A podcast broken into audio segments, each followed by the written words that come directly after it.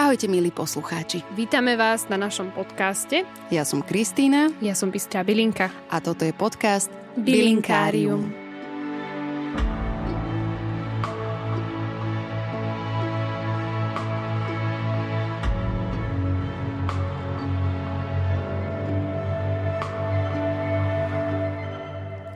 Tešíme sa, že našou dnešnou hostkou je Petra Milko. Dermatologička, ktorú môžete poznať aj pod menom doktorkou z lásky. Študovala na Karlovej univerzite a absolvovala stáže na prestížnych univerzitách a v nemocniciach v Ríme, v Drážďanoch, v Portugalsku aj v Mexiku. Vedu a medicínu miluje rovnako ako seba poznanie, seba rozvoj a spiritualitu. V tejto epizóde sa dozviete, ako sa dá pristupovať k svojmu zdraviu komplexne, ako si zachovať kritické myslenie, vlastnú aj spoločenskú zodpovednosť na sociálnych sieťach a mnoho ďalšieho. Príjemné počúvanie.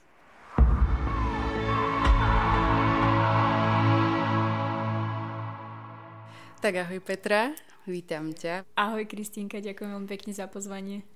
Teraz mi napadlo, neviem vlastne, či chcem takto začať, takýmto priznaním na úvod, ale teraz som si to uvedomila, že ja som vlastne nikdy v živote nebola u dermatológa. No. Keď, tak možno som bola veľmi malá a nejakým spôsobom som to vytesnila, alebo som to naozaj nezažila. Deje sa toto ľuďom a prečo to tak je? Že nikdy neboli u dermatológa? Musím povedať, že si asi jedna z mála. Lebo... Dobre, chvála Bohu. na jednej strane pre teba super, na druhej strane by si sa trošku mohla zamyslieť nad tým, že by si mohla ísť na prevenciu so znamienkami. Áno. Ale kožu máme všetci. A naozaj v priebehu nášho života, odkedy sa narodíme, až dokým úplne nezostarneme a nezomrieme, tak niečo na tej koži sa jednoducho deje. Je to orgán, ktorý je dynamický, ktorý je najmä viditeľný, ktorý pracuje, je to naša absolútne úplne prvá bariéra medzi vonkajším a vnútorným svetom, takže naozaj skoro každý človek sa stretne s nejakou formou buď kožného ochorenia alebo nejakých kožných príznakov, aj keď to nemusí byť úplne primárne kožné ochorenie. Takže naozaj našim pacientom je v podstate každý človek, ktorý má kožu. Takže dobre pre teba, že si zatiaľ žiadny problém nemusela riešiť a toho dermatológa si nemusela s ničím takým navštíviť.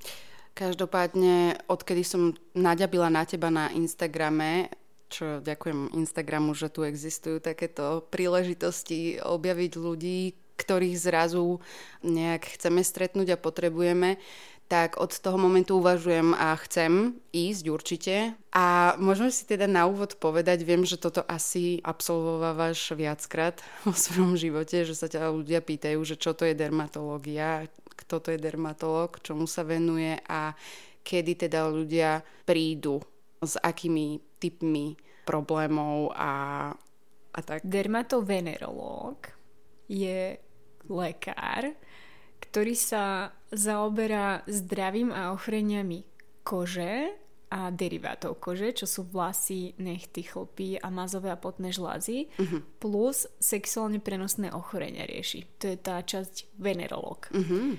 Takže my sme lekári, ktorí sa zaoberajú touto oblasťou medicíny, s čím nás najčastejšie ľudia navštevujú, tak dermatológia je z môjho uhla pohľadu fantastická v tom, že je to naozaj veľmi široký odbor, ktorý sa tak trošku dotýka skorej každého odboru, pretože na koži jednak sa ukazujú rôzne chronické dermatózy, ako je napríklad atopický exém, psoriáza, seboroická dermatitida, ale vidíme na nej rôzne infekcie, bakteriálne, vírusové, to veľmi určite poznajú rodičia malých detí, vírusové bradavičky, moluska, herpes vírusy, HPV vírusy a tak ďalej. Potom sú ďalšie typy ochorení, čo boli tie sexuálne prenosné ochorenia, ako je syfilis, kvapavka, chlamydie, ureaplazmy, Samé príjemnosti. Samé príjemnosti, ochorenia vlasov, padanie vlasov, alopécie, vrodené ochorenia kože, získané ochorenia kože a potom je veľká kategória to sú v podstate znamienka, kožné nádory, výrastky na tej pokožke, ktoré sú voľným okom viditeľné a ktoré vieme veľmi e, jednoducho v tej ambulancii diagnostikovať. A to je taká ďalšia škála, najmä teraz mojich e, pacientov a klientov, ktorí za mnou prichádzajú práve z tých preventívnych dôvodov, aby si tieto znamienka na koži, výrastky a rôzne bradavičky nechali skontrolovať a ja ako špecialista lekár viem vyhodnotiť, či tie znamienka sú potenciálne rizikové, či sú nádorové, alebo sú úplne benigné v pohode. A to je práve jedna veľmi dôležitá časť tej, tej dermatovenerológie, práve tieto preventívne vyšetrenia, lebo kožné nádory celkovo a celosvetovo sú na vzostupe. Takže asi tak skrátke, no naozaj toho riešime veľmi veľa Stáva sa potom, že si ľudia zvyknú aj zamieňať tento odbor s nejakým iným, že si mília lekárov možno podobného zamerania alebo s tým, že tá dermatológia sa spája nejakým spôsobom aj s kozmetikou, tak si možno ľudia myslia, že vy riešite na nejakej úrovni aj kozmetické veci. O, nemyslím si, že si to úplne zamieňajú. Súčasťou našej práce je určite napríklad v liečbe akné alebo rôznych tvárových dermatóz aj nastavenie nejakej starostlivosti o pleť, aj nastavenie skincare rutiny, produktov, ktoré používať, takže uh-huh. to je mhm. tiež súčasť našej práce. Ešte mi napadá k tomu, že čo rieši dermatológ a čo sa na tej koži môže prejaviť, tak nie sú to len takéto ochorenia, ktoré som vymenovala, ale napríklad ochorenia rôznych orgánov vnútorných, ktoré sa vedia prejaviť na koži. Aha. Čiže naozaj my musíme byť takí detektívovia aha, a hľadať aha. rôzne príčiny, to len tak na okraj. A Ale... potom posielate tých uh, pacientov za konkrétnymi Áno, lekármi. za konkrétnymi uh-huh. špecialistami, kolegami, napríklad reumatológ, gastroenterológ a tak ďalej. Ale nemám úplne skúsenosť, že by si nás milili s nejakými kozmetičkami uh-huh. a podobne. Skôr mám takú negatívnu skúsenosť z praxe, tým nechcem nikoho uraziť, ale deje sa to, že niektoré um, buď kozmetičky alebo proste ľudia, ktorí nemajú to lekárske medicínske vzdelanie sa púšťajú do vecí, ktoré by mal robiť len lekár a samozrejme potom vznikajú komplikácie a tie musíme už riešiť my. Uh-huh, Takže skôr uh-huh. tak opačne, že niekto sa púšťa do do nášho fachu v tom Jasne. negatívnom slova zmysle, no, lebo áno. biznis. No. A v dnešnej dobe na sociálnych sieťach mm. je to naozaj veľmi asi aj časté a všímam si v poslednej dobe aj mnoho takýchto prípadov, že, že ľudia z rôznych odborov zdieľajú kontent, ktorý sa úplne netýka ich mm. expertízy a, a potom vzniká chaos. Teda mm. na mňa to tak pôsobí, že ľudia začnú dôverovať niekomu na základe toho, že je v niečom validný a je v niečom profesionál a keď sa ten človek začne vyjadrovať aj k iným témam, tak automaticky berú ako pravoplatné to, čo hovorí aj k tým témam, ktorým možno nerozumie, alebo teda nemá na to expertízu. Hej, no to je druhá vec, mm. sociálne siete, médiá a tak ďalej, no. A vieš to ty takto z tvojej skúsenosti a praxe vyhodnotiť, že čo sú také najčastejšie symptómy alebo teda najčastejšie ochorenia, ktoré mávaš v ordinácii alebo aj celkovo štatisticky, čo sú teraz také najväčšie problémy ľudí? Opakovane chodia diagnózy ako je akné, seboroická dermatitida, lupiny s tým súvisiace, atopický exém, mm-hmm. stále aktuálna téma. Nie až tak časté, ale stále mm, súčasťou našej práce je psoriáza, mm-hmm. psoriatickí pacienti, často aj s postihnutím klbov, či mm-hmm. tam sa spolupracujete s reumatológom. Ďalej ochorenia vlasov. Teraz majú ľudia často aj post-covidový výpad vlasov mm-hmm. alebo postinfekčný ďalej dosť často ochorenia nechtov, uh-huh. plesne na nechtoch uh-huh. a, a vôbec rôzne kožné infekcie. Bakteriálne, ako sú rôzne impetiga u detí, stafilokokové, streptokokové infekcie, potom u starších zase hlboké zápaly nôh, kde je streptokok znovu, eryzipel sa to volá, alebo tieto vírusové ochorenia, to sú moluska, kiahne, detské majú uh-huh. 5. chorobu, 6. chorobu, to sú všetko také vírusové vyrážky v podstate, ktoré sa prejavujú na koži, a bradavice vírusové, čo si ľudia donesú z bazénov, z wellnessiek. Potom, ako som hovorila, tak veľké spektrum klientov u mňa sú práve tí, ktorí chodia na preventívne vyšetrenia znamienok, odstraňovanie znamienok, vyrezávanie, alebo potom tá druhá veľká súčasť e, tej dermatológie je dnes aj estetická medicína, čo uh-huh. som mhm. teda nespomenula vôbec, lebo je to samostatný odbor, uh-huh, by som uh-huh. povedala, ale stále uh, je to súčasť aj mojej práce, keď ľudia majú rôzne tie nezhubné výrastky, ktoré im vadia, uh-huh. alebo sa im nepáčia, tak tie odstraňujem v podstate skoro na dennej báze tiež. Uh-huh. Uh-huh. Napriek tomuto širokému spektru chodia ľudia aj čisto preto, lebo chcú mať krajšiu pleť, skôr za lekármi estetickej medicíny. Uh-huh, že uh-huh. za mnou ako za kožiarom, že sa viac venujem tej klasickej kožiarine, keď to mám tak povedať. Len s takouto požiadavkou, že chcem mať ešte krajšiu, šťavňatejšiu pleť bez vrasok, uh, veľmi neprídu. To vyslovene prídu za lekárom estetickej medicíny uh-huh, alebo uh-huh. dermatologom, ktorý sa venuje estetickej medicíne. A to už sú všetko v podstate zákroky mimo zdravotnej poisťovne mm, na priamo platbu. Takže áno, takýchto klientov je tiež obrovské množstvo. Ale teda, čo sa týka toho akné, ktoré ľudia riešia s tebou, tak to už je takéto asi chronické, bolestivé, nejaké stále sa opakujúce, vracajúce? Nemusí to byť uh, úplne bolestivé. Uh-huh. Môže to byť len o, presne ako hovoríš, chronicky opakujúce sa zapálené prejavy na koži, ktoré sú nepríjemné, toho človeka trápia, pretože sa trápi potom s tým, ako vyzerá, ako pôsobí, že to stále musí kamuflovať a riešiť, že má čierne bodky, komedóny a tak ďalej. Čiže áno, toto je vlastne akné, to, čo riešim aj ja a tam už naozaj musí nastúpiť častokrát o, aj nejaká liečba na recept, uh-huh. nejaké aktívne látky a liečiva, ktoré dávame dohromady, plus nastavujeme starostlivosť o tú pleť a celkovo životný štýl. Uh-huh.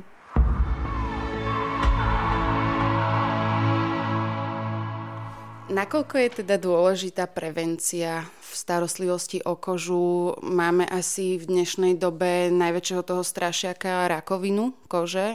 Určite je dôležité sa starať o seba celkovo. Uh-huh. Určite nie v tom zlom slova zmysle, že teraz sa musím sledovať, či náhodou sa mi toto niečo nevyhodilo, uh-huh. alebo nemám tento príznak a toto určite znamená, že mám rakovinu, infarkt, neviem čo.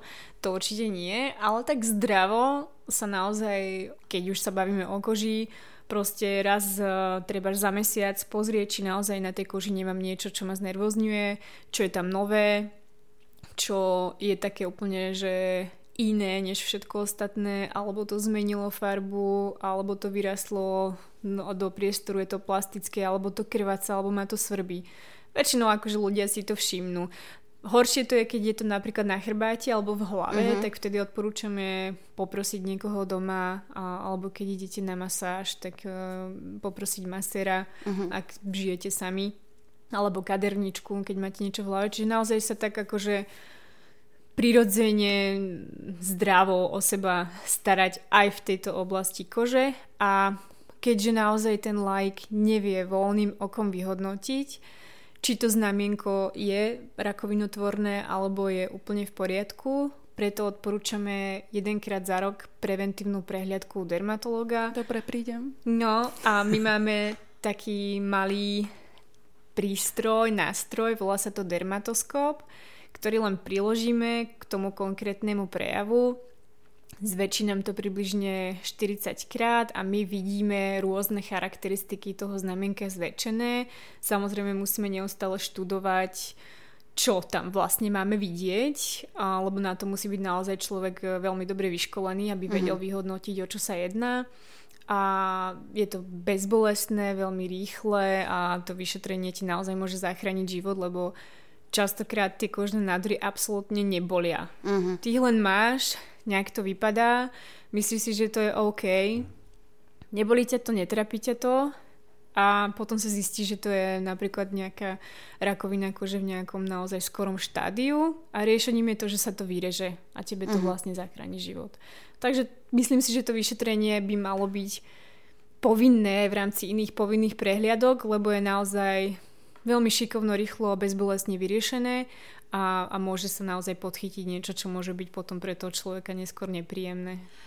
Stretávaš sa aj s tým, že ľudia, nehovorím, že u teba v ordinácii, ale nejak možno aj na sociálnych sieťach alebo celkovo s takou atmosférou v spoločnosti, že sa nejaká časť ľudí bojí lekárov alebo bojí sa toho, že keď prídu k lekárovi, tak im hneď nasadí nejaké ťažké, mm, teraz si neviem spomenúť Lieky, na tie... no, myslíš? Áno, áno, nejaké takéto veci, ktoré potom bude musieť dlhodobo užívať a že majú nejaké predsudky voči tomu, že, že to je to, čo ich odstraší, aby nechodili k lekárovi, že radšej si to potom ľudia, niektorí možno vyhľadajú na nejakých fórach, v diskusiách um, a riešia nejakou alternatívnou cestou. Asi by som to dala do takých dvoch rovín. Nemyslím si, že toto je ten primárny strach, prečo nenavštívia kožného lekára lebo táto liečba, o ktorej hovoríme, to je celková liečba izotretinoinom, ten liek je známy na Slovensku ako Roakutan kedysi, dneska Beloretín a má rôzne tie názvy, ale mm, myslím si, že celkovo na Slovensku, neviem ako vo svete, je, je to skôr taký možno strach, ale taká nedôvera voči mm-hmm. lekárom a najmä tým kožným lekárom. Lebo s čím sa stretávam a mám aj bohužiaľ negatívnu osobnú skúsenosť je to, že častokrát ten, ten lekár toho pacienta veľmi rýchlo niečím len odbije, napíše mu recept, poriadne mu to ani nevysvetlí, nemá na ňo jednoducho v našom mm. systéme zdravotníctva dostatok času a ten rozhovor medzi lekárom mm. a pacientom je naozaj veľmi dôležitý, ak nie najdôležitejší v celom tom procese, aby vôbec ten človek chápal, čo sa deje, prečo sa to deje a ako to môžeme zlepšiť spoločne. Uh-huh.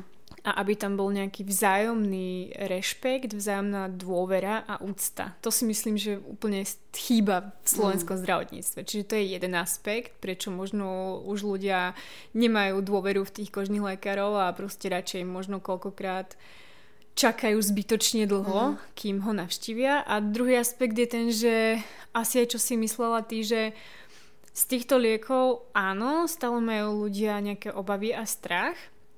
Snažila som sa prísť na to, že prečo je to taký veľký strašiak, ale pravdepodobne to bude znovu len dôvod ako pri ostatných liekoch, že keď si prečítaš príbalový leták, tak jednoducho áno, sú tam vypísané nežiaduce účinky, ktoré sú pri každom lieku ale tento liek sa naozaj nedáva každému človeku, ktorý má akné. Dáva sa to len na naozaj ťažké prípady, ktoré nie sú s efektom pri lokálnej liečbe, ktoré naozaj môžu negatívne ovplyvniť aj psychické zdravie toho človeka v budúcnosti kvôli tomu, že to akné môže sa jazviť uh-huh, a uh-huh. tak ďalej. Čiže v týchto prípadoch, keď si to všetko spolu prejdeme, odkomunikujeme a tak ďalej, tak ten liek naozaj môže byť... Um, často to hovoria pacienti, že až taký life-changing, uh-huh. keď ho nasadia a keď ten strach si nejak spracujú a vykomunikujeme si to vlastne celé, pretože ten liek naozaj veľmi dobre funguje a má výborný efekt, uh-huh. keď je naozaj ten klient, pacient eh, správne indikovaný a po celú tú dobu je monitorovaný. Takže Jasne. znovu je to len o komunikácii, uh-huh, si uh-huh. myslím. Častokrát mám pocit, že si ľudia aj študujú, aj rôzne štúdie, v podstate sú zahltení a baví ich tá, aj tá vedecká stránka, ale potom častokrát možno môžu sklznúť aj do takej pavedeckej oblasti a mať názor na všetko, ktorý si myslia, že je podložený nejakým relevantným zdrojom a uvažovaním, ale v podstate ja osobne mám pocit, že no nestačí mi prečítať si v encyklopédii, že čo o, znamená tento nápis, alebo čo je táto látka a ako sa správa, pretože mi chýba ten kontext, nerozumiem tomu ako odborník a neviem, že na akých presne vzorkách sa robili tieto štúdie, na akých typoch kože a, a teraz keď si prečítam 5 štúdií, tak sa necítim ako človek, ktorý sa k tomu môže vyjadrovať. Všímam si, že na sociálnych sieťach je veľa takýchto v úvodzovkách expertov na kozmetiku, aj na samozrejme kvantum iných produktov v iných oblastiach. Funguje to tak všade. A títo ľudia si potom založia, dajme tomu nejaký online shop, kde ponúkajú produkty, o ktorých si načítali v encyklopédiách, že tie látky, ktoré obsahujú tieto produkty, sú zdravé a tie, tie môžete používať. Ale kúpite si ich iba u mňa. No jasné. Tak zo strany toho človeka, ktorý toto robí, tak sa bavíme o nejakej sebareflexii. A potom z druhej strany zase musím povedať, že je to blbé, ale je to jeho šikovnosť a využitie mm. potenciálu voči tomu trhu. Mm-hmm. Lebo ako náhle si človek všimne, že proste ľudia mu to žerú, mm-hmm. tak to využíva. A dneska je naozaj veľa takých ľudí, ktorí proste ako náhle zistia, že tam je nejaká šanca, tak sa jej chopia a keď sú proste čo je len trochu šikovní, tak to takto dopadá. A z pozície toho konzumenta, toho obsahu na sociálnych sieťach proste znovu sa pýtať, že je toto naozaj človek, ktorý by o tomto mal hovoriť alebo ktorému by som v tomto mal dôverovať natoľko, že si idem ešte aj kúpiť nejaký jeho produkt. Že znovu proste sa len pýtať. Pýtajte sa otázky proste sami pre seba, hľadajte odpovede a nebuďte naivní. Tak.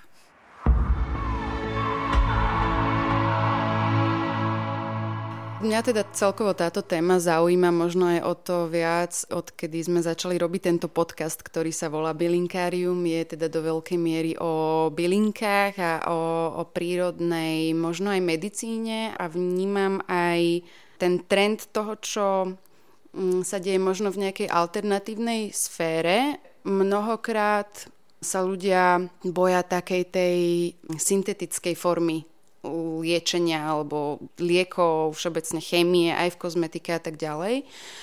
A veľakrát mi príde, že vznikne potom alebo môže vzniknúť aj viac škody ako užitku.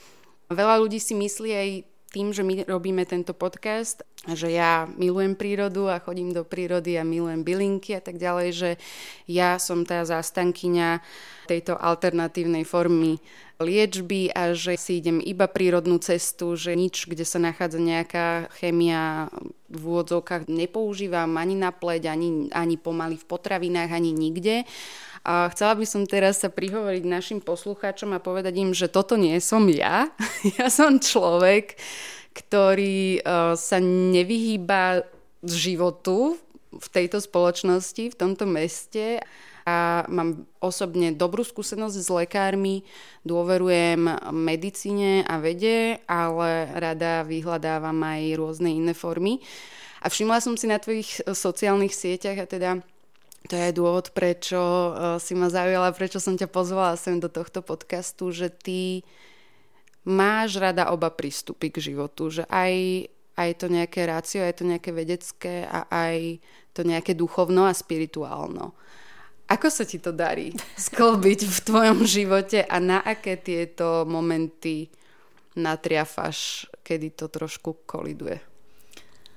To je ťažká otázka, komplexná otázka, lebo vlastne to je otázka, ktorú riešim vlastne celý môj život. Mm. Ja som od malička vedela, že chcem robiť medicínu, že chcem byť lekárka, ale zároveň som vyrastala v rodine, kde môj otec robí v stavebnom inžinierstve, ale dnes už 40 rokov sa aktívne ako hobby venuje bylinkám a bylinkárstvu.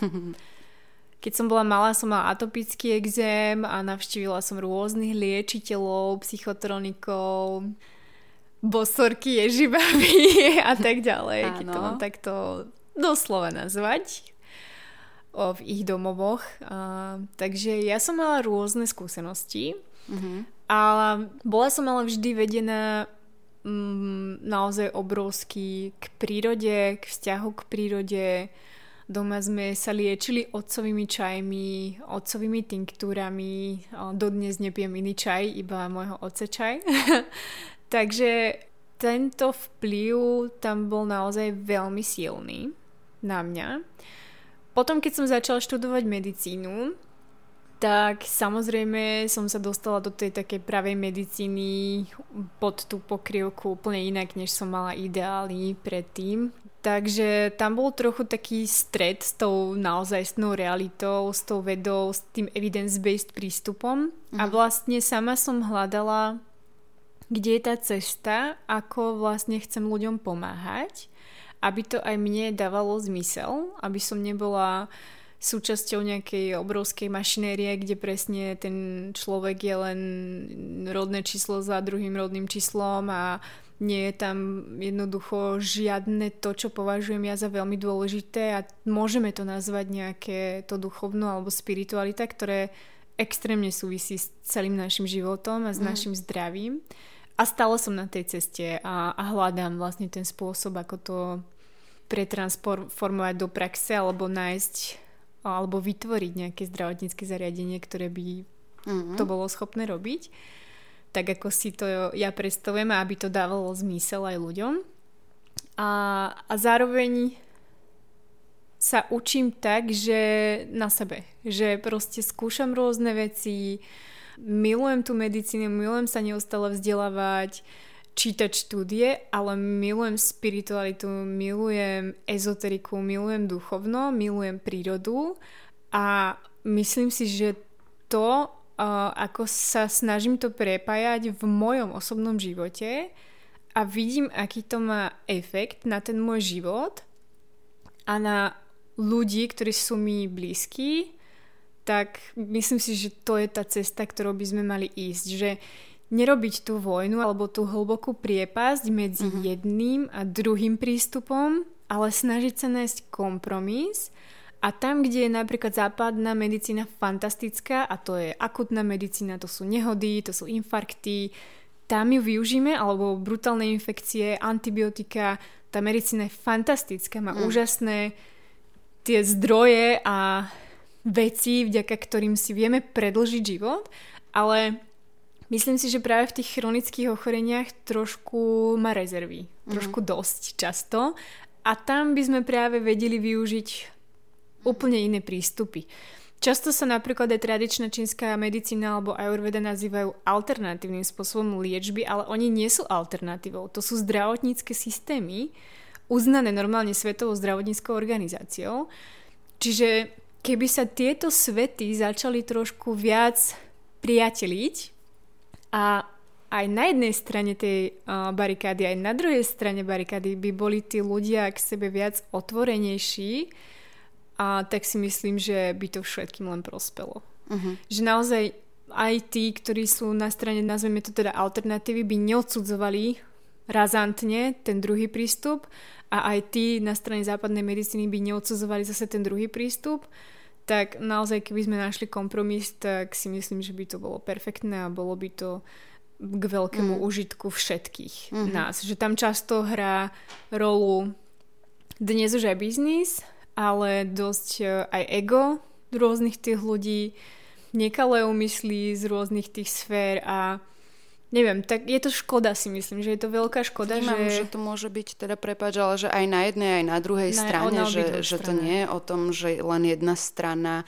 je teraz akože nebezpečná pre ľudí alebo niečo. Mne to vždy príde ako extrém, keď sa tam stráca taký ten priestor na to vypočutie si tej verzie aj toho druhého z tej nejakej kvázi opačnej strany. Myslím si, že do istej miery je to aj zdravé, keď sú ľudia kritickí a keď ľudia upozorňujú na tie nejaké rizika alebo na tie red flags, že keď si ale aj z jedného aj z druhého spektra ľudia dávajú pozor na to, čo už môže byť mimo. Je to podľa mňa dobré, keď sa to robí, keď sa tak vzájomne varujeme, ale vadí mi mne osobne veľmi, keď eh, sú ľudia k sebe nevraživý. Vyslovene, keď ľudia automaticky odsudia mm, druhého človeka ako komplexnú bytosť na základe toho, že sa dajme tomu venuje ezoterike. Alebo keď je nejaký lekár, ktorý má aj duchovný život hlboký, tak je pre niekoho možno menej menej lekár alebo menej... Ne, ja tam napadá milión myšlienok, mm. ale väčšinou tí ľudia jednajú z nejakej svojej skúsenosti. Mm-hmm. Väčšinou negatívnej skúsenosti. To je jedna vec. Druhá vec z nejakých vzorcov, ktoré prebrali ešte z rodiny, od svojich rodičov, prarodičov a tak ďalej. Čiže nejaký ten mindset jednoducho, alebo nejaký ten charakter a, a tak ďalej ten človek má. A toto je otázka takého asi kritického myslenia, ktoré možno trochu chýba v našej spoločnosti a ktoré si myslím, že je naozaj dôležité už učiť malé deti a mladých mm. študentov, lebo tam to celé proste padá. Mm. Pokiaľ by sme sa len trošku zamysleli možno nad niektorými vecami a boli viac zvedaví, pýtali sa viac otázok, mali fakt takú tú neutichajúcu zvedavosť a skúšali pripustiť, že možno to nie je tak, ako to tento človek hovorí, možno to je úplne inak a snažili sa naozaj zisťovať si informácie aj po vlastnej osi z rôznych zdrojov, ale relevantných zdrojov, mm. nie proste nejaké... Modrý koník. Modrý koník alebo nejaké proste médiá, ktoré naozaj... Ano hej, že nevedia. Na toto všetko treba energiu, čas a tú ochotu proste to do toho investovať. A to sa často ľuďom nechce. Mm-hmm. Takže najjednoduchší prístup je proste niečo vyhejtovať, niečo hneď odsúdiť, ale naozaj by každý mal začať od seba. Že mm. naozaj sa pýtať otázky, Nebať sa pýtať otázky, byť zvedavý, snažiť sa pozrieť na veci z rôznych uhlov pohľadu, či naozaj to nemôže byť predsa len inak, to, čo niekto tvrdí, na obo, obidvoch uh-huh. stranách barikády a netreba naozaj naivne všetkému dôverovať. Uh-huh. Lebo to sa často deje možno aj potom v tej kombinácii, že má negatívnu skúsenosť, buď osobnú alebo z rodiny, nedôveruje tomu lekárovi, tak hľadá nejaké iné cesty k tomu, aby si pomohol. Potom zase natrafí na niekoho, k tomu slubuje hory doly a to je totálna červená vlajka, hej, že mm, nejakí sú dnes liečiteľi alebo nejakí ľudia, ktorí vám slubujú, že vám vyriešia absolútne všetko. Nikdy nezabudnem, to môžem tu teraz povedať na taký odstrašujúci príklad. Raz mi prišla pani do ambulancie, mala exém na rukách. Nakoniec sme zistili, že ho mala kvôli tomu, že pracovala s nejakou chemikáliou, na ktorú mala alergiu. Uh-huh. Ale ona predtým, než navštívila mňa, bola u nejakého takéhoto liečiteľa.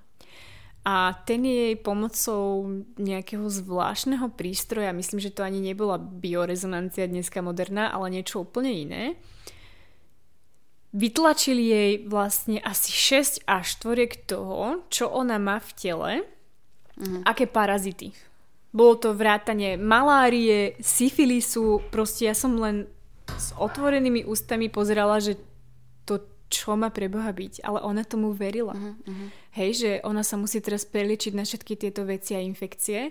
A čo bolo na tom najbrutálnejšie, o, my sme potom aj podávali normálne na toho človeka nejakú stiažnosť na úrade pre dohľad nad zdravotnou starostlivosťou, že on jej kázal, že nech si toto všetko vylieči, užívať lieky na riedenie krvi, ktoré samozrejme jej nemal ako predpísať, tak jej povedal, nech si to vezme od svojej babičky, ktorá ten liek užíva. Hej? Ježišmaria, mám zimu roky, normálne Takže to ma je pot. masaker. Mm-hmm. To je absolútny masaker, ale najviac smutné je to... zaplatila Jasne, že mu peniaze. zaplatila. A a exém jej zmizol, hej, mm. kvôli tomu za ním išla, zistila, že má malariu, syfilis, neviem čo všetko tam bolo vypísané na 6 štvoriek. Kázali jej užívať lieky na riedenie krvi, čo je brutálne, proste to je na basu. No, jasné. To je úplne na basu. A, a ona došla úplne vlastne vypsychovaná, že čo jej tam všetko vyšlo a že čo má teraz robiť. A že babke nemôže stále kradnúť tie lieky. Hej, že to už je vlastne otázka tak doplená, že ako je možné, že vlastne tí ľudia takýmto veciam veria, že kde sa stala chyba mm. v celom tom systéme mm. nášho štátu, že proste to kritické myslenie je úplne niekde vypnuté a že vlastne sme sa dostali do štádia, keď ľudia vyhľadávajú takéto alternatívy, pretože nedôverujú nášmu systému zdravotníctva alebo lekárom. Mm. To je komplexný problém, to tu nevyriešime, no, ale sú to proste dva extrémy a toto, toto nikdy nezabudnem teda mm. fakt.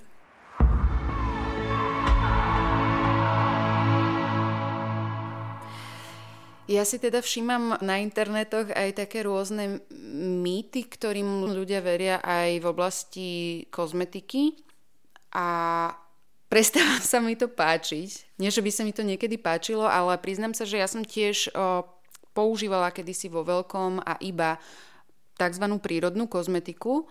Nechala som sa ovplyvniť takým tým marketingom strachu, nazvala by som to takto, tých uh, značiek prírodnej kozmetiky, ktoré šíria tú negatívnu konotáciu smerom k chemii.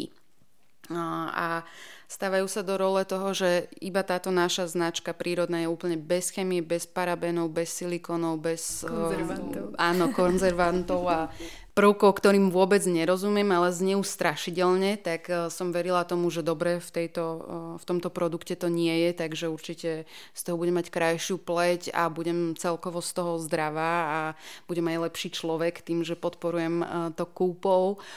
A prišlo mi proste v nejakom momente života také vytriezvenie troška, mm-hmm. že začala som sa na to pozerať aj z toho druhého brehu a toto raz za čas robím. Ja, ja to tak striedam, že raz si vyskúšam nejaký jeden prístup, nejdem úplne do extrému, ale pozorujem, a ako na to reaguje moje telo a potom sa na to pozriem cez tú druhú optiku a potom si vyberám, že čo mi naozaj vyhovuje a čomu naozaj dôverujem. No a všimla som si, že mnohé tieto prírodné značky, EcoBio, RAO, kozmetiky, Clean Beauty a rôzne tieto non-toxic značky Demeter pomaly a už je nejaký nový termín a tak ďalej. Ty, to som ešte nepočula. Nie, akože nechcem to takýmto spôsobom zhadzovať, lebo viem, že aj veľa našich poslucháčov používa a miluje tieto značky. Viem, že teraz môžu byť aj sklamaní, keď o tom začínam hovoriť takýmto štýlom. Pretože ja som sama cítila sklamanie, keď som zistila, že ľudia, ktorým ja dôverujem, tak treba nepoužívajú tieto značky, pretože si vyhľadali informácie hlbšie, ktoré naozaj hovoria o tom, ako funguje marketing. Ako v podstate taký ten základ pri všetkých týchto značkách je ten istý a to je to, že tento náš produkt je ten, ktorý vám neublíži. Všetky tieto značky robia, dobre možno čes výnimkám, kampaň v podstate proti tej konvenčnej kozmetike a vyvolávajú dojem, že tá konvenčná kozmetika, ktorá má roky výskumov za sebou, vyvolávajú pocit, že tieto produkty sú toxické, že nám ublížia, že ubližujú planéte a že vlastne ľudia, ktorí ich používajú, tak sú nevedomí, zlí a tak ďalej a tak ďalej. A toto sa mi prestalo páčiť. Musím povedať, že mám asi veľmi podobný príbeh ako ty, že keď som bola možno ešte na strednej škole a začala som potom neskôr študovať medicínu, tak som si dokonca sama doma vyrábala kozmetiku, samozrejme z tých naj, najprírodnejších ingrediencií, rôzne krémy, séra, bola som na kurzoch a, a tak ďalej a tak ďalej. Čiže ja som si dosvíčala na prírodnej kozmetike. to hovorím ako dermatológ, hej, že priznávam verejne, ale ako si ty povedala, že potom prišlo obdobie v ktorom živote a nazvala si to vytriezvenie. Skôr taká prirodzená cesta k tomu, že zistila som, že jednak mi tie produkty, ktoré som si ja miešala doma úplne nefungovali tak, ako by som si predstavovala. A jednak som začala mať viac informácií a ísť v týchto témach viac do hĺbky. Mm-hmm. Presne potom nastalo to, že nebola som ten extrém, mm-hmm. ako to tu nazývame, že buď jedna alebo druhá strana, ale začala som v tom hľadať nejaký prienik a kompromis, ktorý mi na konci dňa vyhovoval a ktorý bol pre mňa najlepší, lebo moja pleť s tým bola spokojná. A to si myslím, že je veľmi dôležité v akejkoľvek oblasti života, ale keď sa bavíme o koži a o kozmetike, že keď naozaj niekomu niečo vyhovuje, má to ten efekt, ktorý od toho očakával, tak kľudne nech to používa ďalej ale nemyslím si, že je úplne dobrý spôsob následne hejtovať všetko mm. ostatné.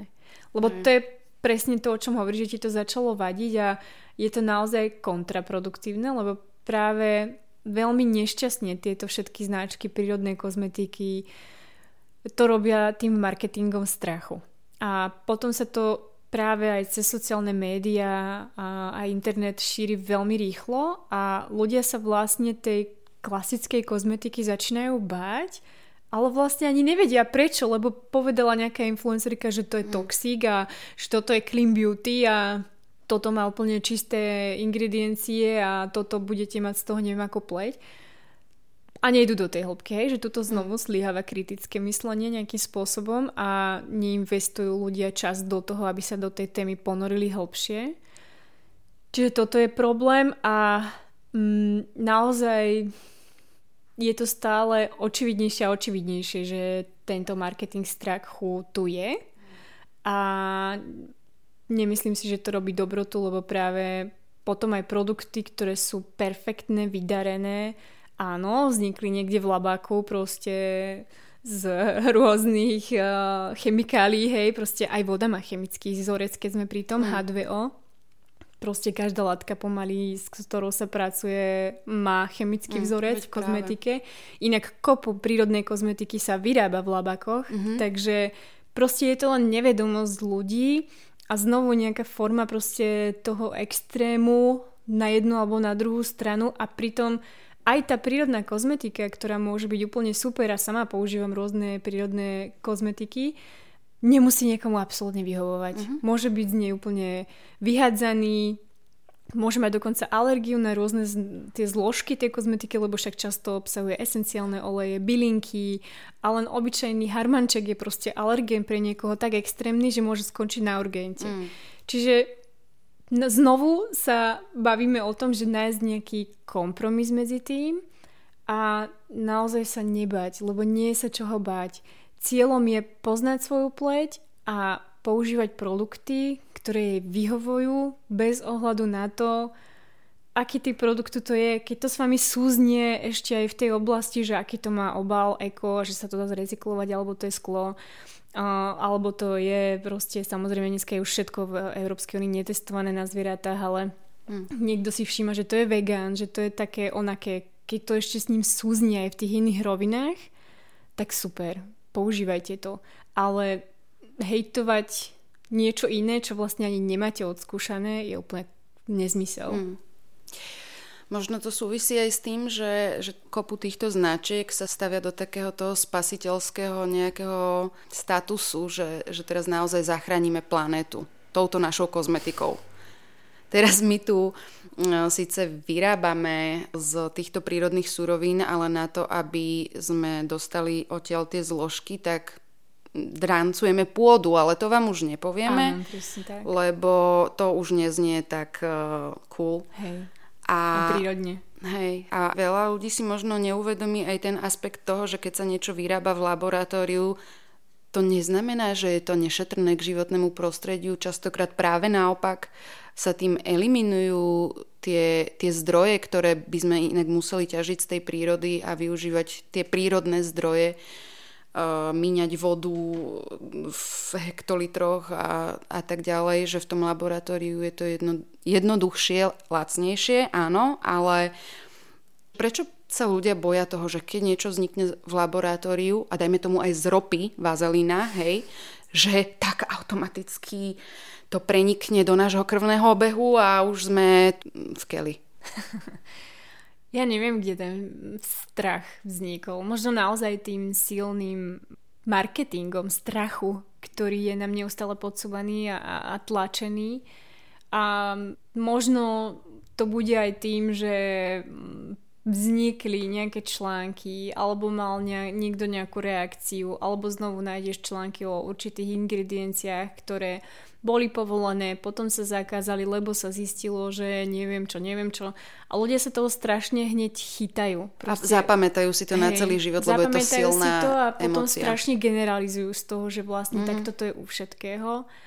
A, a nie je to tak. A je to fakt škoda, že stačilo by naozaj mm, len viac ľudí, ktorí v tomto robia nejakú tú správnu osvetu o naozaj nájdení nejakého kompromisu a, a o tom, že to, čo je naozaj na našom trhu, je bezpečné a nemusíte sa báť a proste len hľadajte to, čo vám vyhovuje. Ak je to slovenská prírodná kozmetika, tak super, proste používajte ju ale nemusíte proste popri tom komentovať nejakú klasickú kozmetiku z dm že to je shit, že to ničí planetu, že vám to ide do krvného obehu, lebo to nie je pravda. Mm. A ako je to teda s tým, s tou kožou a s tým, že mnoho ľudí napríklad, to som si tiež všimla, tento mýtus, verí tomu, že koža absorbuje niečo teda do, do krvného obehu a, a preto vzniká aj taký hoax, možno aj v tých SPF mm-hmm. uh, krémoch, že ak ich používame, také tie konvenčné, tak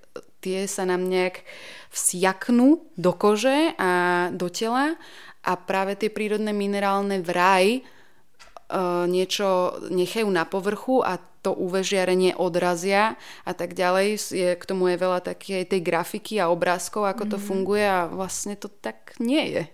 Je? Nie je. Práve toto je dlhé e, roky kolovaný mýtus.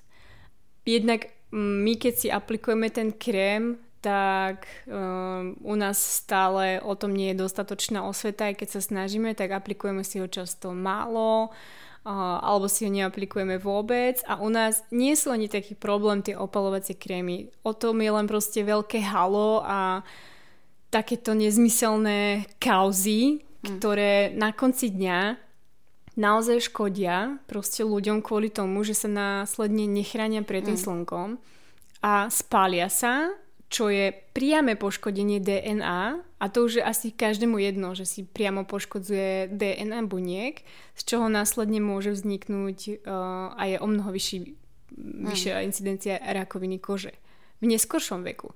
To, že sa niekto spálí v detstve alebo v poberte alebo v mladej dospelosti, sa prejaví na jeho pokožke, keď bude mať teraz 50-60 rokov, tým, že bude mať kožný nádor. Uh-huh. Čiže naozaj je to kontraproduktívne celé tieto kauzy a tie krémy, ktoré sú u nás na trhu, sú bezpečné, sú regulované a keď niekto stále má voči ním nejaký problém alebo strach, tak proste sú tu ďalšie možnosti, ako tú pokožku chrániť, ale Proste sú to naozaj mýty, ktoré neustále v ordinácii vyvraciame a snažíme sa to osvetou o tom mm. stále hovoriť. Hej, to sú práve naopak, namiesto toho, aby to ľudí teda viedlo k tomu, aby išli radšej do tieňa, alebo aby si dali klobúk a dali slnečník a nevystavovali sa priamo na, na kúpaliskách tomu slnku, tak, tak práve ich to ešte podporí v tom, že keď si dajú nejaký olivový olej alebo neviem, nejaký, nejaký krém s minerálnymi filtrami, tak práve ich to hecuje k tomu, aby boli ešte viac na tom slnku, ako by boli bez čohokoľvek. Mm. Je to taký hazard, nie? Je to hazard, mm. je to naozaj hazard a keď už to robíte sebe, tak to prosím vás nerobte vašim deťom, mm. lebo naozaj im môžete veľmi nepríjemne uškodiť. Mm-hmm. Len tak pomimo to, že niekto zhniedne a že sa opáli, je vlastne obranná reakcia nášho tela. Mm. Čiže nie je to nič, že aby naše telo vyzeralo lepšie a krajšie, ale je to vyslovene obranný mechanizmus. Tie melanocity putujú do vrchných vrstiev pokožky, aby nás ochránili pred poškodením od UV žiarenia. Mm. Takže má to proste všetko svoj zmysel a Mm, keď už niekto sa nechce chrániť kozmetikou, tak proste nech sa aspoň správa zodpovedne a prispôsobí svoj deň tomu slnečnému žiareniu mm. tým, že naozaj v tých exponovaných hodinách bude v interiéri alebo niekde v tieni. Mm. To je presne to, ja som videla teda nejaký tvoj príspevok k tomuto a spomenula som si na to, že ako som sa ja zhrozila na dovolenke, keď som videla tie malé deti šúpajúce sa mm. a pomaly mm. až rúžové to je začervenané pohľad, no. flaky a chýbajúce kusky kože, akože extrém, že oni niekde tam majú svojich rodičov, Hej. ktorí sú možno už oranžoví alebo e, purpuroví a v poriadku, ale prečo aj tie deti? No, je to... No je to zodpovednosť škoda. rodičov. Toto je vyslovene na rodičoch, lebo to dieťa je ešte v ich rukách.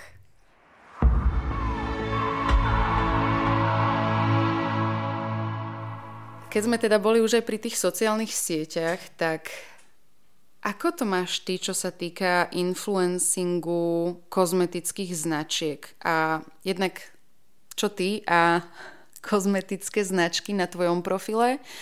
A čo si myslíš o influenceroch, ľuďoch, ktorí možno aj halabala častokrát mm. kampaňujú kozmetiku, o ktorej v podstate nič nevedia?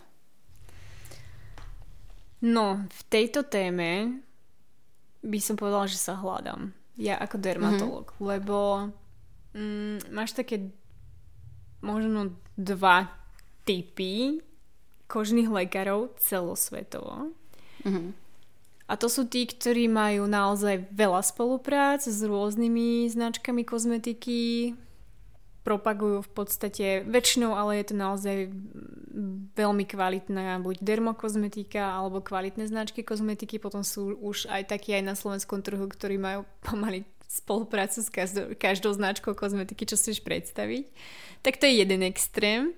A potom je druhý extrém, ktorý hociakú spoluprácu s hociakou kozmetikou absolútne odsudzuje a nechce proste s tým nič mať a len proste radí ľuďom na sociálnych sieťach ohľadne kožných ochorení a popri tom samozrejme dáva nejaké typy na produkty, lebo ľudia sa väčšine pýtajú na konkrétne typy na produkty. Aha.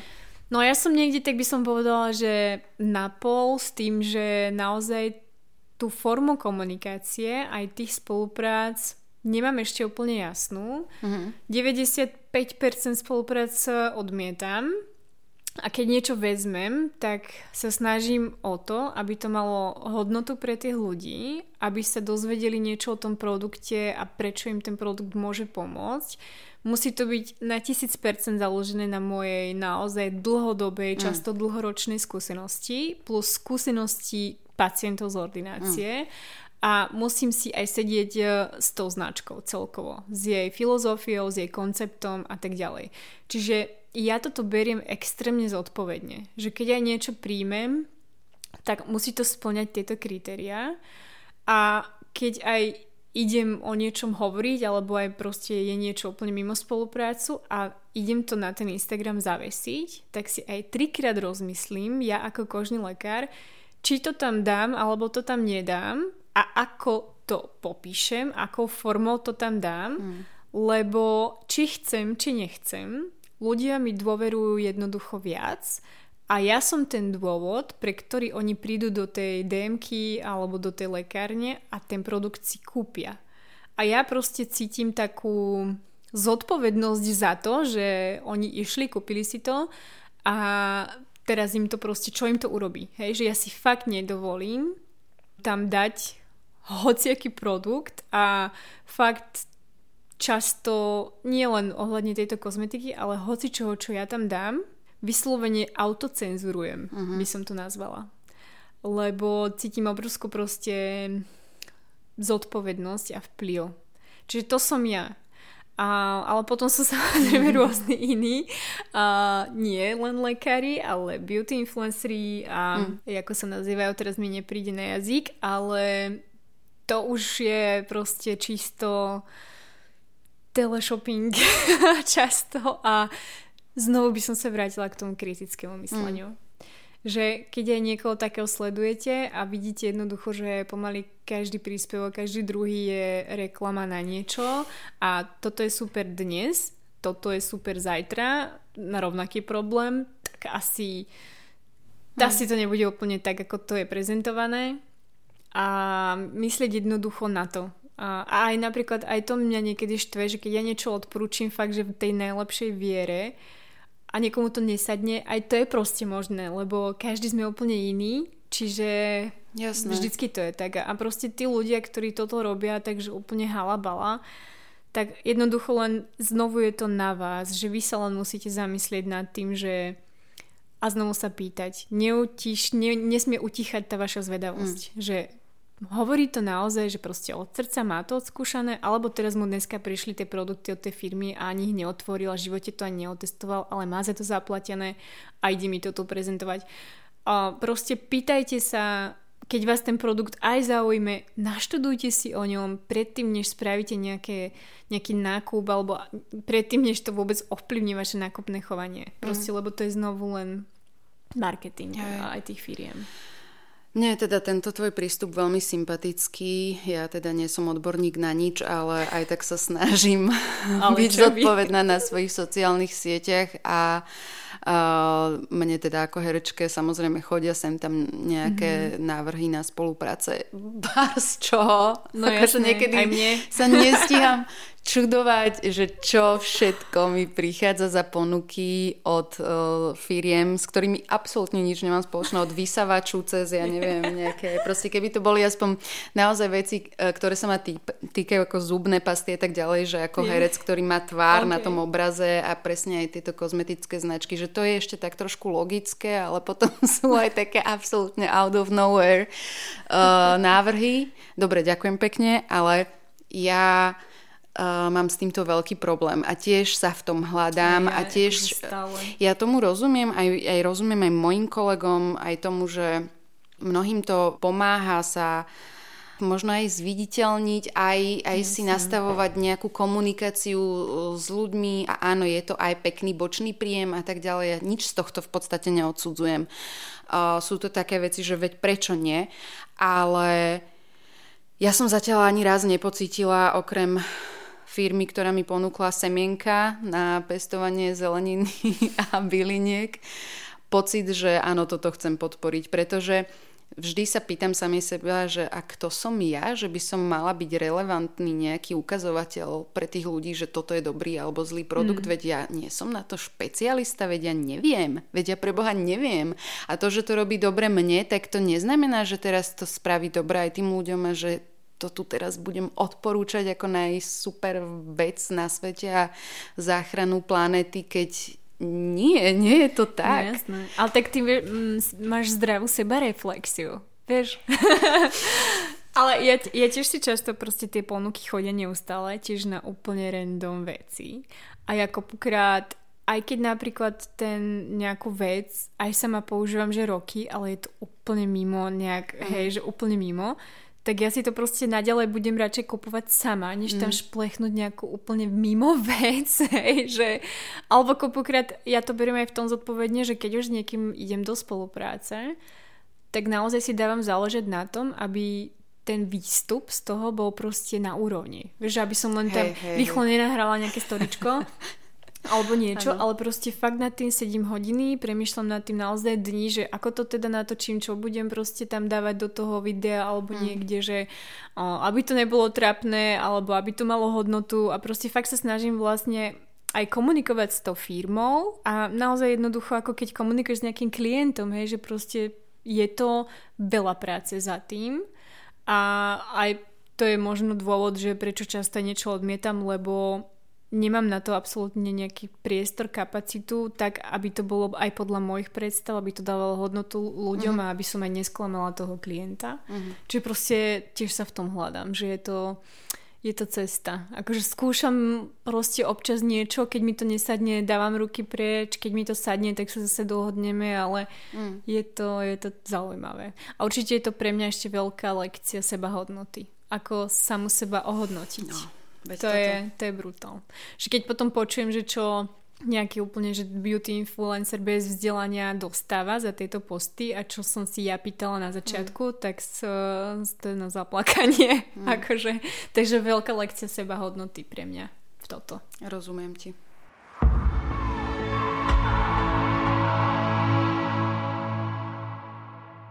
Tvoja obľúbená bylinka. Je ich viac, okrem iného Timian, ktorý tu už bol. Potom je to materina duška, ktorá je v čaji môjho otca mm. na prvom mieste v rodinnom Táto už tiež bola, pozdravujeme Nikolu Rafaj. A, áno, Nikolka, áno. vidíš, že ona torty robí, no, aj pre nás robila to. veľakrát. Nikola spája. A ja ju pozdravujem, ale ja teda poviem skoro cel. Z jedného dôvodu, že vlastne to bola asi prvá bylinka, ktorú som tak otestovala ako úplne malé decko sama na sebe. Uh-huh keď ma tatko viedol proste k bylinkám a k prírode a tak ďalej a na dvore, ja som bývala na rodinnom dome, tak sme sa s kamoškou naháňali, 500 krát sme spadli a ona raz spadla tak nešťastne, že si strašne odrela koleno a začala krvácať z toho. Nie masívne, ale proste trošku mala tam krvi.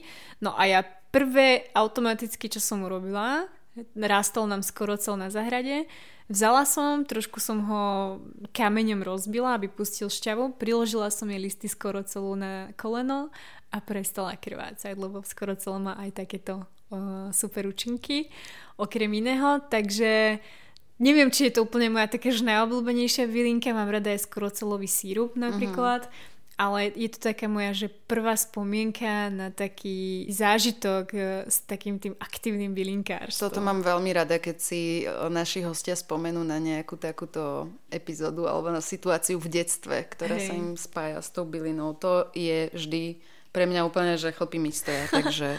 No, tak A bolo to... Si sa cítila úplne, že tak ja som dobrá Kúzelnica. doktorka. Á, doktorka. Hey, Vidíš, no, už som chcela byť doktorka, vieš, tak ja som si ale myslela, že takto budem všetky liečiť, ale potom som precitla, no. A to bola tvoja nejaká intuitívna vec, alebo si to predtým počula od otca alebo niekoho, že skoro cel sa priklada na rany? To si vôbec nepamätám, ale pravdepodobne mi to otec povedal, mm-hmm. že proste skoro cel je dobrý na rany alebo na nejaké drobné poranenia. Každopádne si vedela, keď si ju trhala, že toto je skoro cel. Áno, Dobre. To nebola to jasný. random tráva z Vôbec to nebola random tráva a skoro celý je celkom ľahko poznateľný, mm. takže mm, to bola jasná voľba. Krásne. Týmto to môžeme aj ukončiť ešte s tým, že teda milí poslucháči vám pripomínam, že viac informácií o skoro celý vám určite zhrnie moja kolegyňa Bystra Bilinka tak ako vždy, v každej našej epizóde s hostom sa dozviete, ktorá je jeho obľúbená a následne ju Bystra Bilinka rozoberie od A po Z, povie vám o jej účinkoch, o jej histórii, o rôznych legendách, mýtoch, rozprávkach, ktoré sa na ňu viažú a dávam určite aj nejaký fajnový recept na nejaký sírup alebo niečo podobné. Tešíme sa aj na túto epizódu. Ja sa teším, Petra, že si tu dnes bola. Bola to veľká pre mňa podsta skúsenosť, zážitok, všetko. Ďakujem. Ďakujem veľmi pekne za pozvanie.